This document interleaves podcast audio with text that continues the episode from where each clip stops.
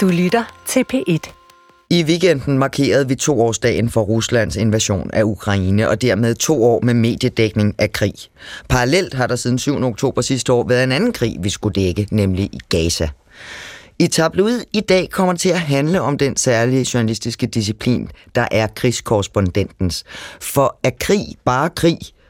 Det slår mig, at når vi taler om krigen om Ukraine, i Ukraine, så ser og hører vi et hav af militæreksperter, der fortæller om våben og det militære isenkram og frontlinjen og slagenes gang, og vi ser billeder af soldater i camouflageuniformer og mudrede støvler, der står der ved deres kampvogne og kanonerne. Det vi hører og ser, når det handler om Gaza, det er mere eksperter i historie og folkeret og mellemøststudier eller måske religion. Og så er det repræsentanter for nødhjælpsorganisationer, der forklarer, mens vi ser billeder af desperate mennesker i ruinerne, eller taler med pårørende til ofre for terrorangrebet 7. oktober. Kasper Jungevester, du er journalist ved Forsvarsmediet Olfi, og det er også jer, der laver øh, programmet Frontlinjen på Radio 4.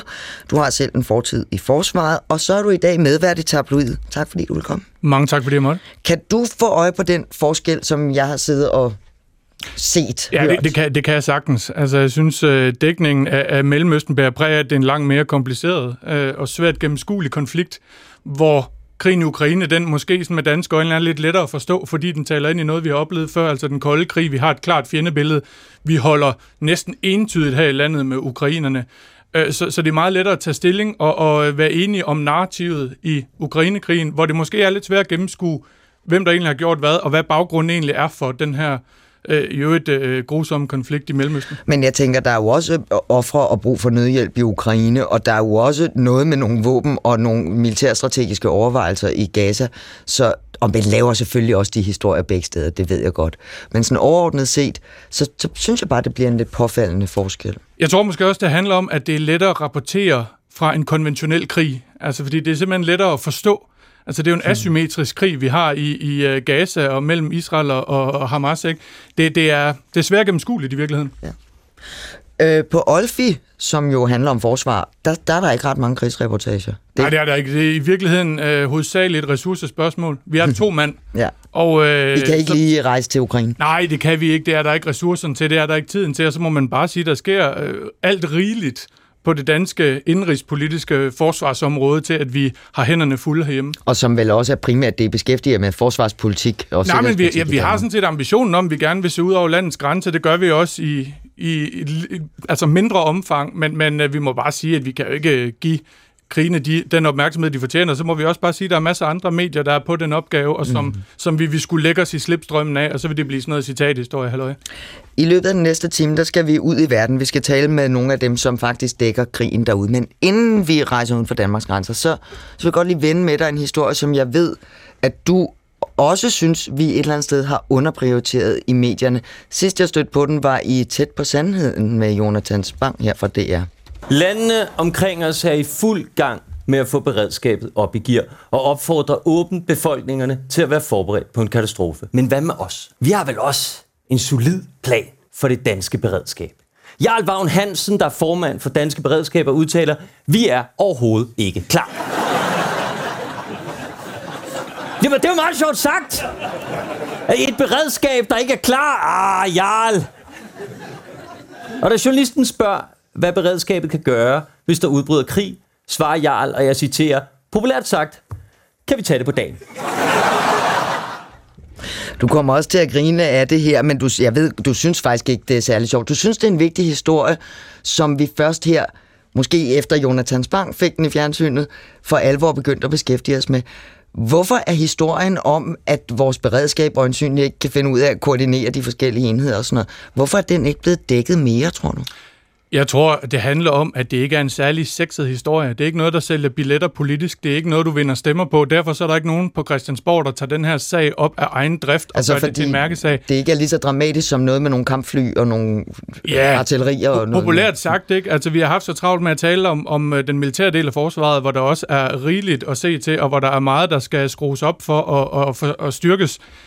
Jeg tror simpelthen, det her det er bare ikke, det har ikke været top of mind før nu, men vi må også bare konstatere, at det er altså også rasende vigtigt, når man står på det, som nogen i Akta kalder en nærkrigssituation, ikke? Øh, og med risikoen for, for buller og brag i horisonten, at så skal vi også kunne forsvare os selv. Om jeg synes jo, der, der er jo øh, der bliver lavet sådan nogle målinger om, at danskerne er mere bekymrede for krig, end de har været før, og omvendt så står den ene e-, ekspert efter den anden og siger, at risikoen for, at der pludselig ruller russiske øh, kampvogne gennem gaderne, er minimal. Ja, det, det er jeg helt enig i. Det kan der ikke være to meninger om, men vi skal jo ikke planlægge efter, hvad vi håber, der kommer til at ske. Vi skal planlægge efter, hvad skal man sige, det værst tænkelige scenarie, ikke? og selvfølgelig er vi nødt til at have et civilt beredskab også.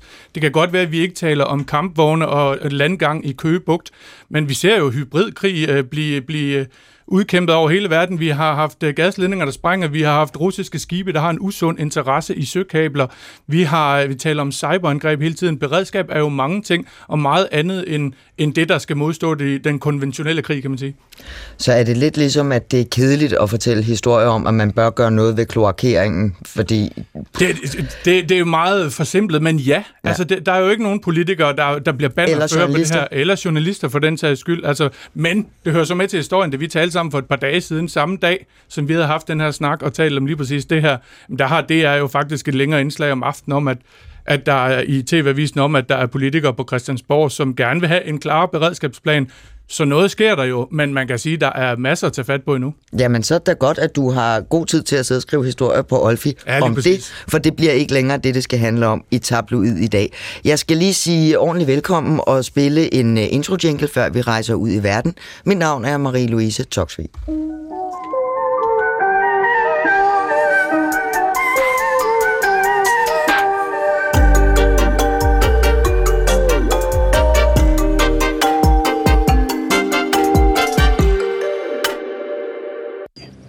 Når vi kører rundt herude langs frontlinjen, der kan vi se masser af artilleri, ukrainerne har stillet op, som selvfølgelig er kamufleret. Vi kan se det, men vi må selvfølgelig ikke filme positionerne.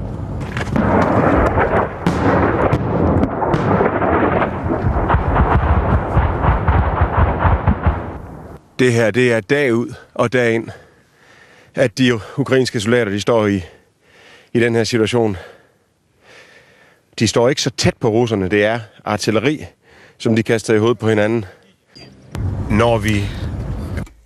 Sådan har vi set og hørt TV2's Rasmus Tandhold et utal af gange. Her var det fra Donbass i april 2022. Og nu står du så her i DR-byen. Velkommen, Rasmus Tandholt. Mange tak. Det var pænt af dig at lægge vejen forbi, når du nu endelig er i landet. Øhm, du hørte jo også, for du var her før, mens Kasper Junge Vester og jeg talte sammen, øh, hvordan, hvordan jeg ligesom hæfter mig ved denne her forskel på, hvad det er for vinkler historieeksperter, vi bruger, i, når vi dækker krigen i Ukraine, eller det, der sker i Gaza. Og du har gjort begge dele. Kan du se forskellen? Altså, har jeg, har jeg fat i noget her, eller er jeg på Institut for Overanalyse? Du er øh, ikke på, øh, på uh, Institut for Overanalyse. Du har fat i noget, men jeg tror, at årsagen er lidt mere simpel end at det handler om, øh, hvem der er i krig øh, med hinanden, sådan i forhold til politik og så videre. Kasper, han var meget rigtig inde på det. Det handler om, at vi har en konventionel krig med to konventionelle herrer, der står over for hinanden. Der kan du simpelthen tage et kort, som i krigens døgn, med Kim Bilsø, og så kan du stå med nogle pegepinde og se, nu er der noget artilleri her, og de her kampvogne, de er på vej herop. Den anden krig mellem Hamas og Israel, det er en asymmetrisk krig. Øh, det er en øh, bevægelse, som jo ikke har kampvogne og alt muligt andet, som øh, gemmer sig nede i nogle tunneler. Og det er noget helt andet og mere abstrakt. Du kunne sige det samme om krigen, som den udviklede sig i Irak til at begynde med. Konventionelt krig, amerikanske her, irakiske her. Pludselig var det en krig med danske soldater og nogle oprørsbevægelser, så er det svært at stå med et kort på samme måde. Så det handler rigtig meget om det. Og faktisk har jeg jo ikke, så vidt jeg lige kan huske, været med til at dække en krig mellem to konventionelle herrer før. Det er nyt, øh, og vi skal helt tilbage til øh, Bergstein, og det er kort, nogen måske ikke huske, hvis de er lige så gamle som os. Ja, tilbage i begyndelsen af 90'erne. Eps, den hvor, første irak Hvor de stod med det her berømte kort og pegede, ligesom de gør nu, øh, for det var også en øh, konventionel øh, krig. Øh, så, så det er det, det handler om. Men det her med, at det kan være enklere at pege på en fjende, og nogen vi holder med, som Kasper lidt var inde på før. At, er det også en del af det? Der er ingen tvivl om, at den er mere ren, om jeg så må sige, for danskerne, krigen i øh, Ukraine. Fordi øh, vi har et land, der har overfaldet et andet land. Så er der selvfølgelig noget forudgående historie, og det har vi selvfølgelig også dyrket og talt om. Men på den måde er det ret simpelt. Og der er det noget mere kompliceret her. Altså, nogen vil sige, jamen, øh, vi kan starte historien den 8. oktober. Så er det ganske forfærdeligt for palæstinenserne. Nogen vil sige, at vi kan også starte diskussionen den 6. oktober. Så er det altså også ret slemt for israelerne. Vi kan også godt starte i 1967, eller vi kan gå tilbage til Nakba i 1948. Vi kan også gå tilbage til Jesus tid og diskutere. Altså, det er en gigantisk kompliceret konflikt, mm. øh, og øh, der er det mere simpelt i Rusland og Ukraine. Når du, hvis vi nu, for du, du er jo på vej, du skal nu være, eller er blevet mellemøstkorrespondent for TV2, men, øh, men de seneste år har du jo især dækket Ukraine. Når du kommer derud, konventionel krig eller ej, hvad er så din vigtigste opgave? Hvad er det, du skal derude ved fronten, som vi kunne høre lige før? Den vigtigste opgave er at fortælle de historier, der ikke bliver fortalt, hvis jeg ikke er der. Og det er det altid, uanset hvor jeg rejser, også i Ukraine. Og det kan jo for eksempel være ved selvsyn at konstatere, at ukrainerne mangler ammunition. Det er ved selvsyn at konstatere, at jamen, de droner, de bygger, de er baseret på nogle droner, du kan købe ned i BR, hvis det findes stadigvæk. Øh, det er den slags historie, jeg tager ud for at lave blandt andet. Og så er det jo for at møde nogle af de skæbner, som er ofre for krigen. Og øh, det gælder jo sådan set alle steder i Ukraine og i Israel, på Vestbreden, Gazastriben, hvis bare jeg kunne komme ind. Men, men for eksempel en historie om, og den har, hører vi jo igen og igen, det er jo også en del af en stor dansk international politisk dagsorden om de våben, ukrainerne mangler til at kunne kæmpe mod russerne. Når du laver reportagen ude fra fronten, hvor der står de her soldater og siger, vi nu, nu har vi kun så og så meget at skyde af om dagen, og resten af tiden er vi nødt til bare at vente på, at der kommer noget mere. Er det så dig, der har været ude øh, i marken og finde de her mennesker og ringer hjem til TV2 og siger, prøv at høre, de har ikke flere granater, skal vi lave den historie? Eller er det hjemme fra TV2, at man siger, Rasmus, hele dagsordenen er, at de mangler våben, gå ud og find nogen, der mangler? En kombination. Indimellem øh, kan vi se, at der er en dagsorden, hvor det bliver diskuteret, vi producerer ikke nok ammunition, og så kan jeg tage ud til fronten og sige, og der kan I se resultatet. Mm. Andre gange er det mig, der står derude og konstaterer, et eller andet. Øh, det kan være, at jeg fornemmer, at de er enormt trætte, soldaterne, og at de begynder at tale til mig om, at de er ved at være rigtig slidte. Så kan jeg ringe hjem til TV2 og sige, de virker virkelig som om, de er ved at være rigtig slidte. De kan snart ikke mere. Det kunne vi godt lave en historie om. Så det er lidt en kombination. En imellem er det mig, der ser og hører noget, som jeg så rapporterer. Andre gange tager vi ud for at undersøge noget, vi har hørt. Mm. Og det kunne være mangel på ammunition. Men når du så står derude øh, i, i virkeligheden. Altså vi taler jo kolossalt meget i dækningen af denne her krig, og også i hvad der foregår i Mellemøsten, om misinformation. Om, om at vi bliver oversvømmet med det, og på sociale medier, og, hvad, og hvor, hvad kommer, hvad kommer fra propagandamaskiner, osv. osv., osv. Når du står derude i marken, med, med din hjelm og din vest og din mobiltelefon og din røde TV2-mikrofon, hvordan kan du faktatjekke noget som helst, at, at folk fortæller dig? Se, der er det jo, at jeg bliver sådan helt gammeldags journalistisk fordi jeg øh, ser, hvad jeg ser, jeg hører, hvad jeg hører. Det kan jeg videreformidle, det kan folk så tro på. Eller lade være, hvis de finder mig troværdig. Eller det kan også være, det synes jeg er en skidespræller. De ikke Jamen, der kan også være nogen, der bare står og lyver deroppe i hovedet, Rasmus. Det kan der godt, men det kan jeg sagtens sortere i. Fordi det er klart, at hvis der er en, der står bare og lyver op i hovedet på mig, så vil jeg jo for det første kunne sige, at jeg har viderebragt noget, som jeg formoder er rigtigt. Jeg kan ikke være 100% sikker, og det er ikke nødvendigvis altid, jeg kan tjekke det, men der er mange situationer, hvor hvis jeg fornemmer, at det er sådan, så lad være med at bringe det. Men hvordan kan du tjekke det?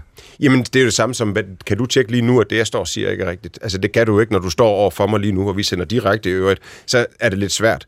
Så det kan jeg jo ikke nødvendigvis altid gøre, men der har du en naturlig grænse, og det har jeg også haft, når jeg har rejst i Irak første gang, hvor jeg kan huske, der var nogen, der sad og sagde noget om de danske soldater, hvor jeg tænkte, ah, det er måske lige lovligt voldsomt, at du bliver tortureret så hæftigt. Det må muligvis komme frem på en eller anden måde. Hvis jeg bragte det, en irakisk fisker, der siger, at jeg bliver tortureret af de danske soldater. Så det er en vild, vild, vild, vild, vild anklage, som jeg bliver nødt til at tjekke først. Og der vil jeg faktisk gå så vidt som til at sige, hvis han siger det, og jeg ikke helt kan tjekke, om det er rigtigt, så vil jeg passe meget på med at bringe det, for eksempel. Jeg kunne godt tænke mig at spørge, nu siger du det her med, at vi har talt lidt om den offentlige perception af de to krige, du siger, det kan godt være, at der er nogen, der, der betragter dig som en skidespræller, når du, øh, når du rapporterer.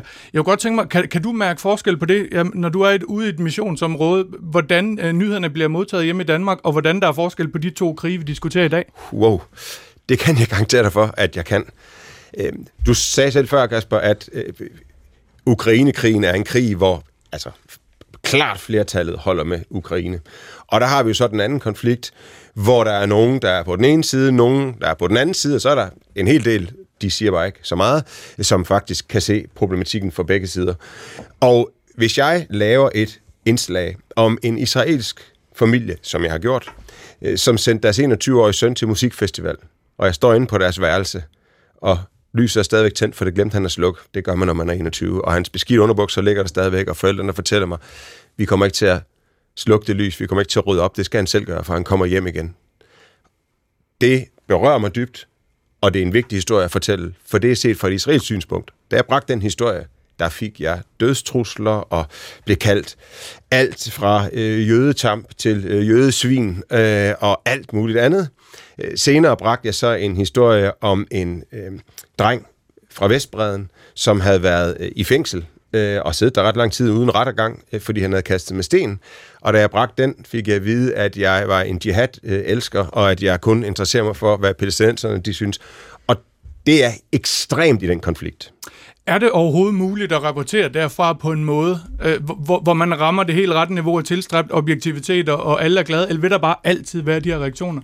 Jeg tror altid, der vil være de øh, reaktioner. Vores øh, fantastisk dygtige korrespondent, Steffen Jensen, øh, som jo har boet i Mellemøsten i mange, mange, mange år, han øh, sagde altid, øh, når øh, han fik at vide, at nu er der en demonstration øh, ude foran TV2, så spurgte han altid, hvem er det nu, det er? Og skal vi ikke lige koordinere med den anden demonstration fra den anden side, som kommer, så de lige kan, så de ikke kommer op og skændes? Fordi, øh, altså, jeg, jeg kigger på det på den måde, hvis jeg får lige mange klager fra begge sider, så rammer jeg det nok meget godt. Men nej, det er jo nærmest umuligt. Det, jeg prøver på at gøre, det er for eksempel, lad os nu tage antallet af omkomne, dræbte i Gazastriben.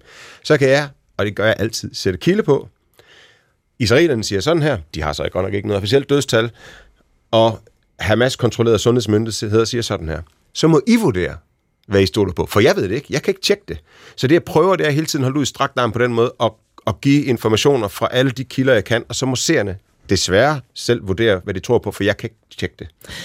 Rasmus, når man skal dække noget så stort som en krig, mm. nærmest vel uanset hvor det er henne, så der er jo alle niveauer. Der er det store politiske, der er de der oversigtsbilleder og kortet, som du talte om før, der er de enkelte skæbner, og der er forskellige niveauer og, og konflikter i konflikten.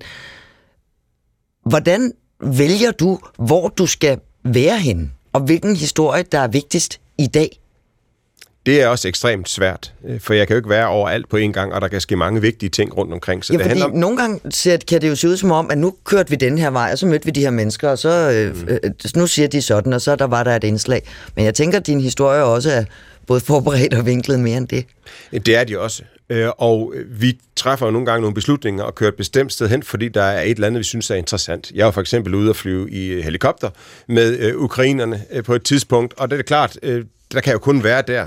Og det er fordi, vi nu endelig havde fået tilladelse til det. Var det super aktuelt lige da vi gjorde det? Var der sket et eller andet særligt? Nej, men nu havde vi lige fået tilladelsen, og det kunne være interessant at se, hvordan de her gamle helikopter, de overhovedet kan komme op og flyve, for de er virkelig øh, gamle og brugte. Øh, og det er jo et valg, jeg træffer, hvor jeg vurderer, hvad er mest interessant for danskerne? Hvad har vi måske fortalt tidligere? Hvad vækker opsigt? Hvad vækker overraskelse? Nyheder er lige med usædvanligheder. Hvis noget ikke er usædvanligt, så er det ikke nødvendigvis en nyhed. Så jeg prøver at gå efter det lidt usædvanlige.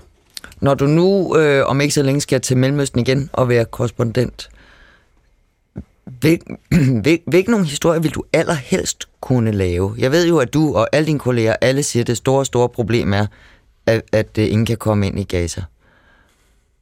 Allerhelst vil jeg gerne være inde i Gaza og øh, visualisere det, der foregår, og ikke bare overlade det til de sociale medier. Øh, fordi forskellen på de sociale medier og de etablerede medier er, at vi rent faktisk tjekker det, øh, vi sender ud, og at vi nogle gange selv er der og har en person, som tjekker det, der kommer ud, og som er vidne til det. Det er det, jeg aller, allerhelst vil. Det kan så ikke lade sig gøre, og så er det jo så, vi må ty til andre historier. Men der kommer jo masser af billeder også fra, fra øh, journalister. Danmarks Radio arbejder sammen med en, en fotograf i Gaza, som sender materiale ud. Og, og måske er en af, igen en af forskellene på, hvordan krigene bliver dækket, at, at når du taler med civile ukrainere, øh, så, så øh, sidder, er de måske inde i byerne, eller de sidder i deres hjem, og de taler og noget. Men, og når du taler med de israelere, hvis, som er pårørende til gisler, der er forsvundet eller, eller dræbt, så sidder de derhjemme. Mange af de billeder, vi ser fra Gaza, så står der nogle mennesker i, i, i ruiner, og der ligger måske nogen, der er døde, eller har et dødt barn i armene, eller de græder og skriger på et sprog, som vi ikke forstår. Hvorfor er der den forskel? Det er det, fordi at øh, jeg ikke og andre kan være der, fordi det er lige præcis det, jeg forsøger at undgå, når jeg rejser afsted. Jeg kan godt forestille mig, og jeg kan sikkert også tage mig selv i det, at hvis jeg sidder en fredag aften og har brug for at slappe af, og jeg ser lidt nyheder, og der står nogen og råber, og nu ser jeg noget, der øh, er rigtigt, men måske kan lyde provokerende, men det har folk jo gjort forskellige steder, især i Mellemøsten, i mange, mange, mange år, over alle mulige forskellige ulykkelige ting, der sker. Og der tænker jeg, at der er nogle danskere, der godt tænker, det, det overgår jeg simpelthen ikke. Ikke alt det råberi nu, det er godt nok forfærdeligt, jeg ved det godt, men jeg vil hellere se noget andet. Der prøver jeg at skabe noget identifikation hos seeren. Jeg prøver at møde det enkelte menneske, sidde ned stille og roligt, møde den lille dreng på 13 år, der har været fængslet, sæt mig ned og tale med ham, og ikke kun vise billederne fra, da han blev anholdt, hvor han råbte og skreg, men også øh, forsøge at få folk til at lytte og vise dem, prøv at høre, folk alle mulige steder på jorden er faktisk ret meget ligesom os og prøve at få folk til at tænke, tænk, hvis det var mig, der stod i den situation. Det er det, jeg altid forsøger. Kasper, vi skal sige til, farvel til Rasmus lige med et øjeblik, for jeg lovede ham, at han må gå igen. Er der noget, du vil nå at spørge om, inden han går? Jamen det er, hvordan man redaktionelt øh, finder ud af, hvordan man skal navigere i den informationsasymmetri, der er i stort set alle konflikter. Der er i særdeleshed i øh, Gaza lige nu, men der er jo også i forhold til Ukraine. Altså det er svært at komme ind i Rusland. Der er risiko for at blive fængslet. Hvordan, øh, hvilke overvejelser gør man øh, så om, hvordan man skal navigere i det? Utrolig mange overvejelser, og der bliver også begået fejl. Fordi det er jo ekstremt svært, og jeg tror, at når vi indimellem måske vender os til, at vi måske tyrer mere til at tro på ukrainerne end russisk information, så bliver vi også nogle gange lukket ind i en fælde, hvor vi kommer til at sige noget, som rent faktisk ikke helt er rigtigt, fordi vi glemmer, at ukrainerne, de laver altså også masser af propaganda og forsøger at påvirke alle mulige mennesker i en bestemt retning. Og jeg tænker det også over, for eksempel hvis jeg skal ud, fordi vi snakker om mangel på ammunition, om jeg så bliver, øh, fordi jeg bestemmer ikke nødvendigvis altid selv, hvor jeg får lov til at komme hen af det ukrainske forsvar, om jeg så bliver sendt hen til den enhed, der har aller, aller, aller mindst ammunition og har det aller sværest. Så når har jeg med i baghovedet, og det er jeg blevet ret god til at navigere i, øh, fordi jeg faldt i de fælder nogle gange. Men det er sindssygt svært, øh, og jeg tror ikke, det bliver nemmere med AI og alt muligt andet, der kommer ind. Det bliver ekstremt svært, men jeg håber på, at de etablerede medier kan få en eller anden form for øhm, endnu større popularitet, fordi man ved trods alt, og det er der nu nogen, der er uenige i, at hos i de medier, der tjekker vi det. Og nej, når jeg siger noget, så er det ikke AI-genereret, så er det faktisk noget, jeg siger. Øhm, så det håber jeg på, at de vil gøre, men, men det, det bliver det er svært og svært, det der. Det er det bare. I hvert fald så er vi to øjenvidner, Kasper Junge Vester, på, at det var selveste Rasmus Tandhold i egen højperson, der stod her i studiet i, i, i tabloid og fortalte. Tak fordi du kom, Rasmus Tandhold, og god arbejdsløst. Pas godt på dig selv derude. Det vil jeg.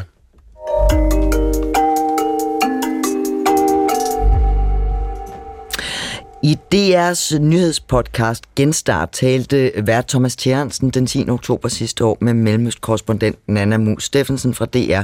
Hun var i et beskyttelsesrum i en større by nær grænsen til Gaza. Blandt de over 2 millioner indbyggere, som er i Gazastriben, der er jo en hel del folk, som faktisk er flygtet fra andre steder. Så nu skal jeg indenfor.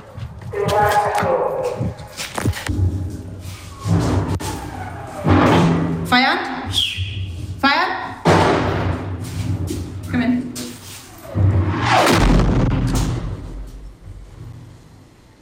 Er du okay, Nana?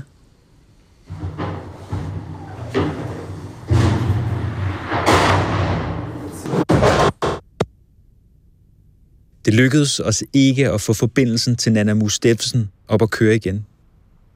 Men efter flere minutters larmende tavshed modtog vi heldigvis den her besked. Hej Thomas. Øh, jeg tror forbindelsen den lige brød. Der landede to øh, raketter lige her. lige ved siden af, hvor vi er ved at optage. Den ene er landet ned i en græsplæne, og den anden er landet ind i et hus. Nana Mu Steffensen, velkommen til Tabloid. Tak skal du have. Nu er du på Vestbreden, ikke sandt? Jo, lige nu er jeg faktisk i Øst-Jerusalem. Okay. Da, da vi talte sammen forleden, Nana Mus, der, der, øh, jeg sagde, at jeg vil gerne lave et program, hvor vi talte med krigskorrespondenter. Så rettede du mig og sagde, altså jeg, jeg er jo ikke krigskorrespondent på den måde. Det lyder ellers sådan, at vi for eksempel lige hørte det klip, jeg spillede fra Genstart. Hvad mener du med det? Jeg mener, at jeg betragter ikke mig selv som krigskorrespondent. Jeg betragter mig selv som korrespondent fra nogle områder, som øh, blandt andet er Mellemøsten. Før har jeg boet i Afghanistan, nu bor jeg i Tyrkiet. Og det, min interesse kommer ud af min interesse fra de områder, og interesse for historier og mennesker øh, i det hele taget, men øh, især så fra, fra de områder. Og det er så nogle områder, hvor at der øh, nogle gange er øh, krig og konflikt, og det øh, tager jeg så med, kan man sige. Ja, det, det har du så skulle lære at dække undervejs, og du sagde til mig, at når du nu sidder, hvad enten du er i Jerusalem eller på Vestbredden, eller hvor du måtte være i Israel, og skal dække det, der foregår nu, så kan du også trække på noget af det, du lærte, da du var i Afghanistan. Hvad var det for et håndværk, du lærte? Altså, jeg lærte selvfølgelig nogle ting om øh, at begå mig i konfliktområder, øh, konfliktsituationer, øh, områder, hvor der er meget på spil, øh, også øh, ikke kun følelsesmæssigt, men også ligesom sådan helt konkret konfliktmæssigt, men men jeg lærte også nogle ting fra, fra, fra krigen i Afghanistan og de år, jeg boede der, som, øh, som jeg bruger i dag, øh, som er sådan at have øh, et kritisk blik på begge krigens parter. Altså, Afghanistan var et nederlag for USA og NATO, og jeg boede der, imens Taliban tog magten tilbage efter øh, 20 år øh, efter den vestlige alliance i overvis havde fortalt os journalister og befolkninger, at det gik rigtig godt. Øh, og det gjorde det jo så tydeligvis ikke til sidst. Øh, Øh, så, så det lærte mig, at det ikke kun dem, som, som bliver betragtet som fjenden, som manipulerer, som deler misinformation, øh, prøver at undgå at svare på spørgsmål. Øh, og det er vores opgave som journalister at stille øh, magthavere til ansvar på begge sider. Øh, og det tager jeg i hvert fald med mig også nu. Kasper Vester her i studiet vil også gerne lige stille dig et spørgsmål, Nana. Jamen, det er på sådan et, det er på sådan et helt øh, menneskeligt, øh, et helt menneskeligt spørgsmål, og det kan godt være, det er lidt banalt, men, men jeg hørte godt det genstart afsnit, vi lige har hørt et klip fra, og jeg sad bare og tænkte, hvordan finder man, hvordan genvinder man fatningen efter sådan en episode der, og er klar til at rapportere videre? Det er også et spørgsmål, jeg går stille Rasmus Tandhold, men nu, nu bliver det til lige dig. Hvordan, hvordan finder man, genvinder man fatningen over sig selv efter sådan en oplevelse der? Øhm Ja, godt spørgsmål. Altså, jeg bliver da bange. Jeg bliver tit bange for alt muligt. Det tror jeg er en god ting. Det tror jeg er rigtig øh, sundt og fornuftigt at blive. Øh, jeg blev da også bange der. Øh, jeg blev også bange, som man kan høre, jeg kalder på min kollega Fayat, som, øh, som var meget nysgerrig for at kigge ud på, hvad der var, der foregik, og jeg ville meget gerne have ham med indenfor. Øh, og samtidig så er man jo på arbejde, øh, og jeg var også godt klar over, at jeg havde haft Thomas i røret og tænkt over, at øh, uanset hvem jeg havde haft i røret, så må jeg heller lige give en melding om, at vi for det første er okay. Øh, men på en eller anden måde, så... Øh, øh, det, der skete der, det var jo en del af det, jeg var på arbejde for at dække. Så derfor var det også vigtigt at få, få fortalt videre på, jamen hvad er det så, der sker? Fordi det er jo det, vi er der for at fortælle om. Ja, så det er ligesom professionalismen, den, øh, den tager ligesom over, og så, så kæmper man sig igennem af sådan et øh, hensyn til, til det ens job, eller hvordan skal det forstås? Ja, jeg ved næsten ikke, hvad skulle jeg, jeg vil lige vil sige, hvad skulle man ellers gøre i den situation? Altså, det, det bliver jo vigtigt, øh, når man står et sted, hvor at øh, tingene sker lige rundt omkring en. Øh, som journalist føler man, at det er, øh, det er derfor, man er der. Det er simpelthen for, for, for at fortælle om det. Så, øh, så hvis man har mulighed for at sende en besked til Thomas og sige, at det er det og det, der er sket, øh, så er det ligesom bare det, man går i gang med, ikke? Nana Mu Steffensen, noget af det, vi har talt om her i, i studiet, inden vi fik forbindelse med dig, det var, det var den her forskel på, hvordan sproget og eksperterne og, og billederne er fra den dækning, vi ser af krigen i Ukraine, og så den dækning, vi ser af krigen i Gaza. Kan du få øje på forskellen, og kan du forklare den?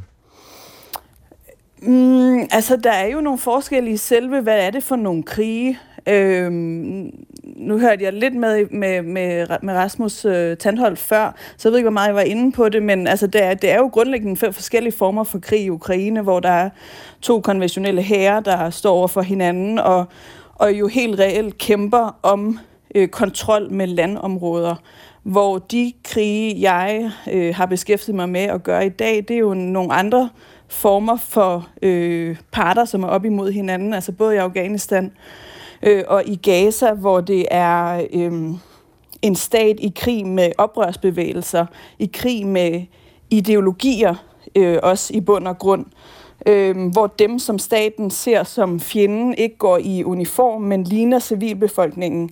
Altså det var jo en kæmpestor udfordring for USA og for Danmark og NATO i Afghanistan, at Taliban i, i hvert fald i den sydlige del af Afghanistan, jo var en del af lokalsamfundet, lignede lokalsamfundet.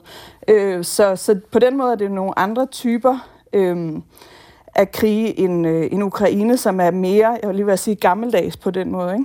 Men, men kan man sige, at, at dels så kan man, det var også noget, det Rasmus Tandhold nævnte, at man, man kan simpelthen tegne kortet og markere, her er fronten i Ukraine. Det, det vil være vanskeligt at, at tegne en frontlinje i Gaza, som jeg forstår det. Det vil være en, en stor plet i virkeligheden på kortet at gøre det. Men, men også at at det er svært at identificere øh, oplysninger om, at her er nogle soldater, der er døde på den ene og den anden side. taler jo masser om, hvad er tabstallene, hvilke våbentyper har de, hvad gør de, når det handler om, om Ukraine. Og jeg tænker, at den type oplysninger kan I vel også få fra, fra i hvert fald det israelske militær, der hvor du er? Ja, øhm, jeg tænker, at det også er noget med, altså igen, krigen i, øh, i Ukraine, øh, som jo handler meget om en, altså en invasion, som handler om at tage landområdet. Og derfor bliver det vel også noget, man sådan, uden at jeg selv har dækket Ukraine, men som man ligesom taler om, hvordan går det så med det, hvordan går det med at forsvare det og det område, eller indtage det og det område.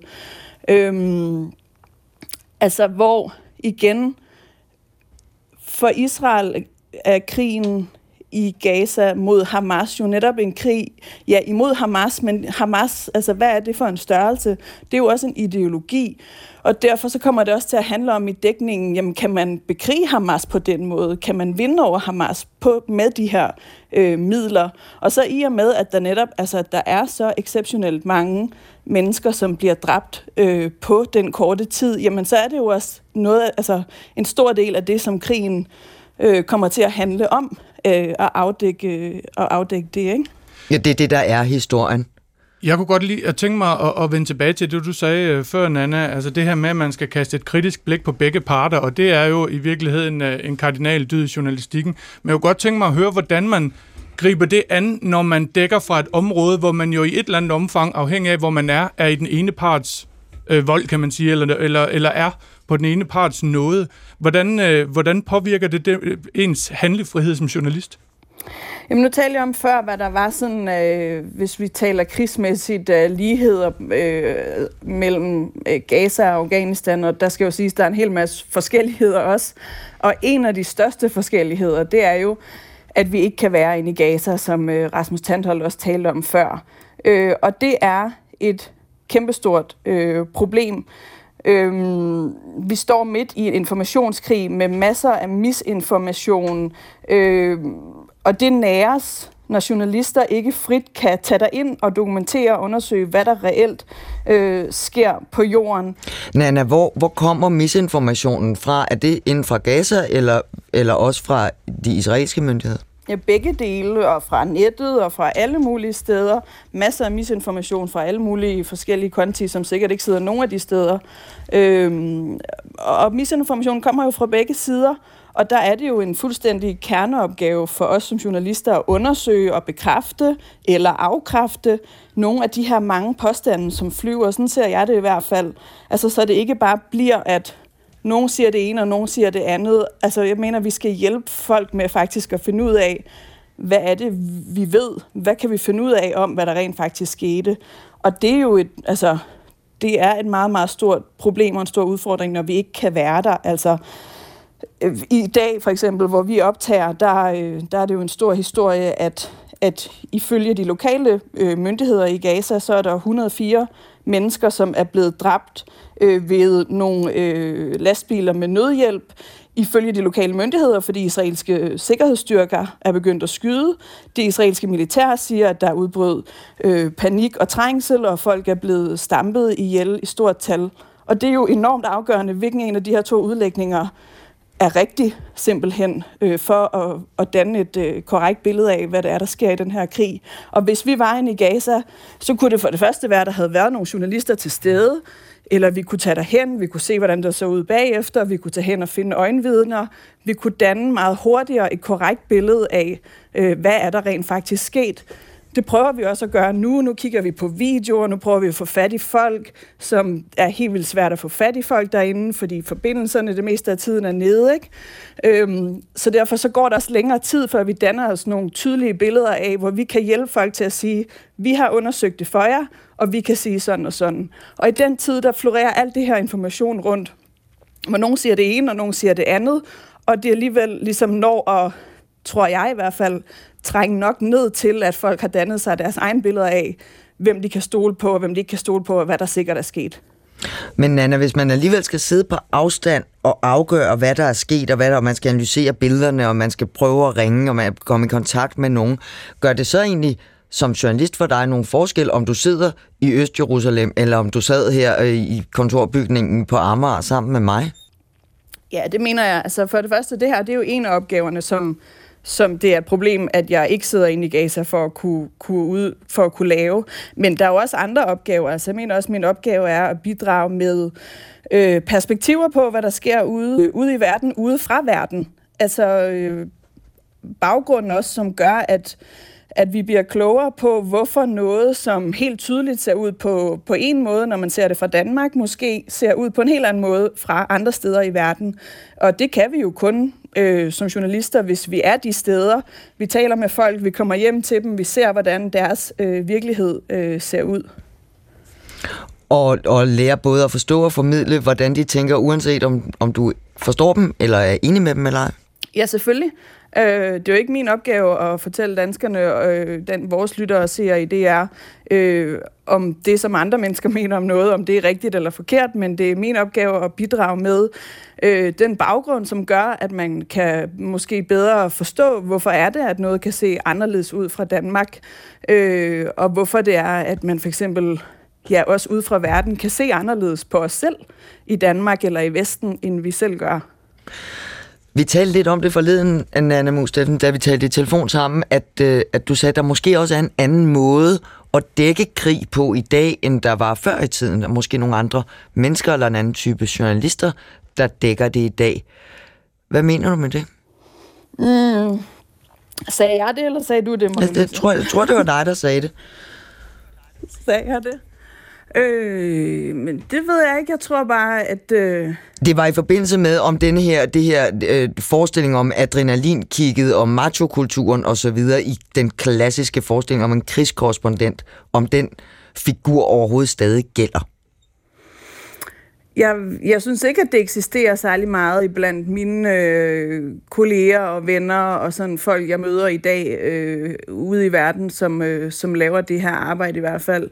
Øh, jeg synes, der er en, en stor interesse for, for de områder, for den, altså som kan jeg tale på mit eget vedkommende, altså historie, sprog, kultur, alt muligt, og en stor interesse og nysgerrighed for at fortælle om det, og fortælle om det øh, at være menneske på alle mulige leder og kanter, altså øh, menneskelige historier fra, fra nogle steder af verden, som øh, Øh, som måske kan virke langt væk og kan umiddelbart virke anderledes, men også ligesom, ja, i nogle andre kontekster, hvad, fortælle de her historier om, hvordan vi alle sammen er som mennesker i nogle kontekster, som kan være for eksempel konflikt og krig, og helt anderledes end Danmark. Nana Mus Steffensen, mange tak for at være med øh, i Tablet i dag. Jeg ved, du har vældig travlt med dit arbejde derude i verden. Så god arbejdsløst. Og det, du har arbejdet på her de seneste dage, hvornår kan vi se det i fjernsynet? det kan I se en af de følgende søndage. Det vil vi glæde os til. Tak for hjælpen, Nana Mus Steffensen, og god arbejdsløst. Tak, altid.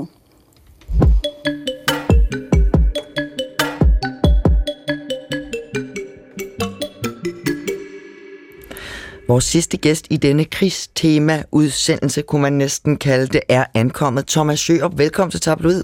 Tak skal du have. Du er fotograf, Ja. og du har fotograferet rigtig, rigtig meget krig i tidens løb, ikke også? Det har jeg. Hvornår tog du afsted første gang? I 91 til krigen i Kroatien. Der var du stadigvæk fotografelev, har du fortalt mig. Ja, helt, øh, helt ny, ung og sprød. Og hvordan var det? Så, så gik du ind og spurgte, om du måtte låne bilen, så du kunne køre? Ja, så jeg gik ind til chefen og spurgte, om jeg måtte låne øh, bilen hen over påsken, altså firmabilen. Øh, og så siger han, ja, ja, øh, hvor skal du hen? Jeg skal til Kroatien. Og så grinede han og sagde, ja, den er god med dig, god tur. Øh, og så kørte jeg til Kroatien. For der var der krig, Der var borgerkrig. Ja, Hvad var det, der gjorde, at du synes, at du skulle det? Jamen, det var jo en, det var jo en drøm, som jeg altid har haft i forhold til det her med at fotografere. Jeg ville være krigsfotograf. Øh, det var det, jeg ville. Nu, nu nævnte jeg jo over for Nana Mus Steffensen den her øh, forestilling om øh, krigskorrespondenten, krigsfotografen i noget macho-liv og adrenalinsus og sådan noget. Var der også lidt af det i, i dig dengang? Mm, Nej. For mig var det mere sådan fascinationen af at fortælle denne her historie om de her øh, steder og de her mennesker. Øh, så det var ikke så meget machokulturen egentlig, som jeg var forelsket i. Det var mere øh, ja, historien og billederne. Altså jeg, øh, jeg kan jo huske alle de der billeder fra, fra Vietnamkrigen og sådan noget. Øh, og dem var, jeg, dem var jeg fascineret af. Hvilken en slags historie var du særligt øh, på jagt efter? Var det menneskeskæbnerne, eller var det nu er der den her panserbataljon, som rykker frem mod den her pa- øh, panserbataljon? Eller hvad var det, du ledte efter? altid menneskeskæbnerne, altid menneskehistorierne. Fordi det er den bedste måde at fortælle historien på. Det er gennem mennesker. Hvorfor holdt du op så? Jamen det gjorde jeg øh, i 2008, øh, fordi at det, det slider øh, på øh, krop og sjæl at, at lave det der job. Og på familien også, ikke? Og på familien. Rigtig meget på familien. Øh, og det, øh, ja, det gik lige pludselig op for mig, hvor meget at det slid på familien. Øh, og, øh, og så, øh, så lovede jeg familien, at øh, det var slut. Men, men nu er der jo så igen, desværre, krig over, det har der jo været hele tiden, men der er krig i Ukraine, der er Ja. krig i Gaza. Er der noget, der rykker i den gamle krigsfotograf i at have lyst til at tage afsted? Ja, altså da krigen startede i Ukraine, der kunne jeg godt mærke, også fordi jeg jo stadigvæk har, øh, på grund af Facebook og så videre, har jeg jo kontakt til alle mine gamle kollegaer, som fotografkollegaer, som jeg har rejst med rundt i verden. Og, og lige pludselig så kunne jeg jo se på Facebook, at de rykkede alle sammen til Ukraine, øh, og, øh, og så havde så, ja, så rykkede det jo i den gamle cirkushest, og så tænkte man, Ej, jeg skal da også, jeg skal da også afsted. Jeg, jeg skal da også. Men det skal jeg ikke. Mm. Når jeg har bedt dig om at komme, så er det sådan set ikke så meget for at tale om de billeder, du ikke tager, men det er for at tale om nogle af de billeder, du tog, dengang du gjorde det. Og, et, og du var jo, som du sagde, du kørte til Kroatien der, da du var elev, og så var du på Balkan i overvis og fotograferede krig, især i Kosovo. Du Ja. fortalte mig, at du var, I, I var et lille hold af mindre end 10 udenlandske fotografer inde i Kosovo, da det blev rigtig, rigtig grimt Ja. i slutningen af 90'erne. Ja. Hvorfor var du der? Jamen, det var jo en forsættelse af det her øh, med krigen, øh, Balkankrigen. Øh, og, og jeg synes jo, det var en, en naturlig øh, forsættelse, at øh, når man nu rykkede, nu stoppede det øh, mere eller mindre i, i Bosnien, og så rykkede det helt videre til, til Kosovo. Øh, og, og så allerede der, ret tidligt, så, øh, så begyndte jeg at søge visum øh, for at komme til Kosovo. For det, var jo, det skulle man jo søge hos serberne. Og, og fik afslag på afslag på afslag. Og så øh, pludselig så, øh, så fik jeg en åbning, og så, øh, så, så fik jeg visum. Og, og så derfra, så, ja, så hver gang jeg søgte, så fik jeg.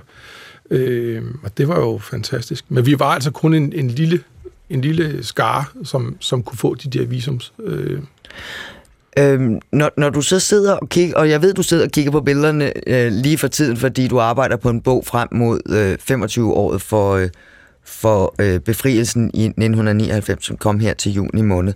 De billeder, du har taget fra den gang, hvad er de gode billeder, synes du selv, når du sidder og kigger på det som fotograf i dag? Ja, øh, der er jo to forskellige slags billeder, som man som kan kategorisere. Øh, der er de gode fotografiske billeder, som har et, et eller andet visuelt udtryk, eller øh, noget teknisk, eller noget øh, kunstnerisk. Sådan en andet. flot komposition, ja, eller godt andet, lys. Som er sådan noget. smukt, eller et eller andet. Og så er der de billeder, som er øh, vigtige historiske dokumenter. Og det kan være et billede af, af, øh, af gulvet på en, øh, på en politistation, øh, som er fyldt med knogjern og baseballbats og øh, øh, jernkæder, og, eller øh, et skrivebord på samme politistation, hvor der ligger afhøringsreporter blandet med kondomer. Øh, ja, øh, og, og det er måske ikke verdens bedste billede, sådan rent øh, billedmæssigt, men rent historiemæssigt og rent øh, øh, dokumentar, dokumentarmæssigt er det et super vigtigt billede. Hvorfor? Ja, fordi at det fortæller en historie om nogle ting, som er foregået, øh, og som vi skal huske på, og som, som, øh, som ikke må glemmes. Er der nogen forskel på, hvordan man griber opgaven an på i dag som krigsfotograf, og så dengang, hvor du øh, var, var på Balkan? Eller er det sådan en meget statisk profession, hvor, hvor, hvor hvad skal man sige, hvor man gør tingene på den samme måde? Det tror jeg, man, ja, det, det, jeg tror, altså, selve øh, grundopskriften er den samme. Altså det der med at, at komme ud og fortælle øh, de, de nære personlige histor- historier, det er, jo, det er jo det, der er grundopskriften, og det er jo det, som, som vi alle sammen gerne vil, og vi alle sammen gør.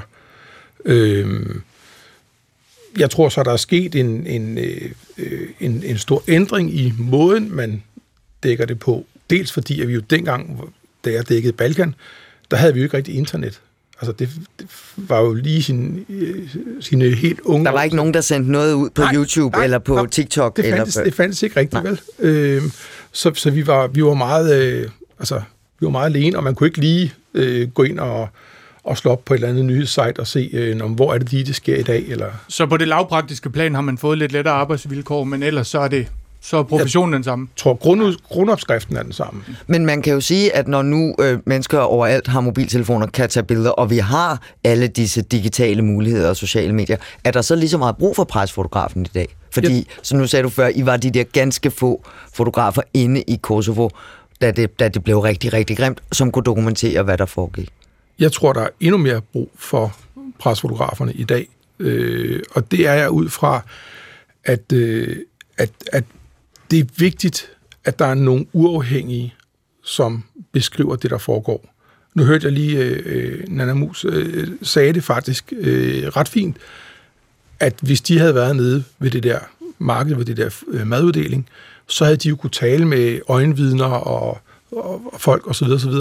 og få en, en, øh, en nuanceret historie af, hvad, hvad det rent faktisk var, der var foregået. Og det, det, er, jo, det er jo ikke fordi, at, at, at, at vi som udgangspunkt tror, at alle folk lyver, men der findes bare meget misinformation. Øh, og, og, og, og der er øh, de øh, uafhængige pressefolk, hvordan de, og, om de så er skrivende eller fotograferende, eller, de er bare vigtige. Men nu har vi jo for nylig haft en sag herhjemme med en prominent fotograf, som, som pyntede lige lovligt meget på nogle af sine fortællinger fra, fra verdens brandpunkter. Hvor meget skade tror du sådan en, jeg er med på, at det er en enkeltstående episode, men hvor, hvor meget skade gør det på, på øh, krigsfotografers troværdighed, når, når sådan noget dukker op? Selvfølgelig, selvfølgelig vil det have en indflydelse. Altså, men, men det er jo, altså, ja, altså det, det, det er jo, det, det, det er bare svært. Altså, øh, øh, Ja, det, er vel kan- også svært, det er vel også svært for dig egentlig at sige noget om. ja, ja, det kan, jeg kan ikke. Nej, man kan vel heller ikke gardere sig mod, at der vil være brødende kar. Det er der vel i enhver branche, tænker jeg. Det er der jo også i journalistikken. Den, både Det har, den- det har der jo til alle dage været. Ja. Og det, øh, jeg vil sige, min, min fornemmelse er, at det er blevet meget, meget, meget mindre, end det var, hvis vi går 30, 40, 50 år tilbage. Øh, fordi dem, der gerne ville snyde, de havde altså meget nemmere øh, vilkår øh, for 30, 40, 50 år siden, end de har i dag. Hvis du snyder i dag, der er så meget internet, og der er så meget mobiltelefoner og billeder og alt muligt, du bliver opdaget. Så, så misinformationen kan, kan afdækkes begge veje i virkeligheden, Præcis. af det du siger. Vi, vi talte også om, jeg prøvede jo også at spørge Anna Mus Steffensen om det, og vi talte også om, det, den anderledes type det, det andet miljø, som, som fandtes der, og det har du også fortalt mig om, tilbage mm. i 90'erne, af sådan nogen som dig og de andre hårde hunde, som bare skulle ud og dække krig. Hvad var det for et miljø? Jamen, det var et hårdt miljø. Altså, og der var jo den der øh, holdning af, at øh, nu, øh, det, har været en, øh, det har været en hård dag, og nu går vi hjem, og så deler vi en flaske whisky på værelset, og så, øh, så kører vi igen i morgen. Øh, og så kunne man godt komme ned øh, i, øh, i forjen på hotellet næste morgen, og så, øh, så blev, var der nogen, der lige tog på streger på, øh, på disken, og så ud af døren igen. Ikke? Og, og den tror jeg ikke lever mere. Øh, det var noget, der hører øh, øh fortiden til. Øh, og jeg, jeg var en del af den generation, som, som tror jeg lavede den der bro, hvor vi ligesom øh, øh, tog ikke afstand er måske et forkert ord, men vi, vi, vi, vi vil noget andet end, end den der macho-kultur. Så skruede måske en smule ned for det. Ja. Nu har vi haft sådan en rød tråd i, i de sidste par interviews omkring den her vitriol, som, som nogle journalister mærker, når de dækker fra, fra øh, konfliktområder. Mærker man den som fotograf? Altså den her ude ved, ved slutbrugerne og, og læserne af aviserne og sådan nogle ting, altså at, at, at det vækker stærke følelser i folk? Det gør det. Altså, og, og, øh, og, og det, det er jo det, som, som, det er jo det, som vi alle sammen et eller andet sted lever for. Det er jo øh, at, at få den der øh, følelse af, at vi gør en forskel. Altså for mig var det øh, et, et, et fantastisk øjeblik, da, da Bill Clinton går på talerstolen i det hvide hus og siger, øh, these pictures that are coming out of Kosovo, we have to react on. For jeg ved, øh, jeg vidste, at på det tidspunkt arbejdede jeg for et amerikansk øh, billedbyrå, og mine billeder havde ligesom været ude i USA. Så jeg ved, at det er nogle af de billeder, han måske har siddet og kigget på. Men hvad skal man sige, det er sådan den positive side af medaljen. Jeg tænker lige så meget på det her med, at vi hører, at journalister, de får Altså, jeg ved ikke, hvor mange ubehagelige henvendelser, når de rapporterer forskellige steder fra, fordi at det virkelig, virkelig deler vandene, og særligt sådan en, en konflikt som i Gaza. Mærker man også noget af den vrede, som, som nogle øh, medieforbrugere, de sidder med, som fotograf?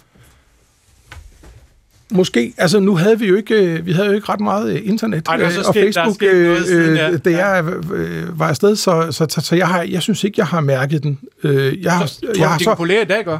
Ja, det tror jeg, de gør. Og det kan man jo også både læse og, og høre rundt omkring. Jeg, jeg har til gengæld fået rigtig mange, og får stadigvæk, øh, positive tilkendegivelser øh, fra folk, der, der pludselig har været inde og kigge på min hjemmeside og set øh, et billede og sådan noget, og, og det er så fra deres landsby, eller... Altså i Kosovo for eksempel? I Kosovo ja. for eksempel, og, og, eller det er deres far, der er på billedet, eller... Øh, altså, øh, og, og, og det, det, er, det er fantastisk, altså. Det, det er fantastisk, fordi... Ja, fordi så har man gjort en forskel. Altså når man får de der positive tilbagemeldinger fra familien for eksempel, som, som, øh, som siger, øh, det er min... Det er min, øh, det er min det, familie, du, det er, det er mit familie, hjem, du, du har Det er min families liv, du har skildret. For 25 med, år siden. Ja, øh, og, og det, det vil vi jo gerne sige dig tak for. Så har, man, så har man gjort en forskel, og det var præcis det, som jeg startede med at sige før. Det der med at, at gøre en forskel, det er, det er jo det, der driver de fleste af os. Og den dokumentation og det billede, som kan få også en amerikansk præsident til at sige, nu bliver vi nødt til at gribe ind. Det er det, det handler om. Ja, ja ultimativt er det jo det. Thomas Sjørup, øh, de der billeder, du sidder og kigger på, som øh, der bogen, der skal komme ud til 10. juni til uafhængighedsdagen. Gider du ikke komme en anden dag, så kan vi kigge lidt på dem og tale om det? Det vil jeg, det vil jeg gerne. synes var interessant. Ja. Tak under alle omstændigheder for at komme forbi Tablet i dag. Det var rigtig pænt af dig. Tusind tak. Kasper Junge Vester, så er vi faktisk øh, ved at være i mål med den her udgave af Tabloid. Det er gået stærkt. Synes du ikke, tiden gik hurtigt? Jo, det er gået meget stærkt. Øh, får du lyst til at komme ud i verden igen? Nu har du godt nok ikke været i krig som soldat, fordi Ja, det gør jeg. Altså, det kunne jeg godt tænke mig. Jeg kunne godt tænke mig at prøve mig selv af, øh, journalistisk og, og menneskeligt, ved at komme ud i verden. Men, men lige nu er jeg også meget glad og tilfreds med, med de ting, jeg laver øh, herhjemmefra. Tak fordi du vil komme og være medvært i dag. Tabloid er forbi for denne gang. Og hvis man efter alt den her snak om krig trænger til at høre om det, der kommer efter krigen, ja, så bliv på P1 eller i appen og hør ugens gæst på P1 fredag kl. 10. Det er nemlig den tidligere topdiplomat Fris Arne Petersen, der taler om, hvordan verden kan komme videre efter krigene. Tabloid er tilbage igen næste fredag, som altid leveret af producer Christian Jeppesen og mig, Marie-Louise Toksvig. Tak for nu.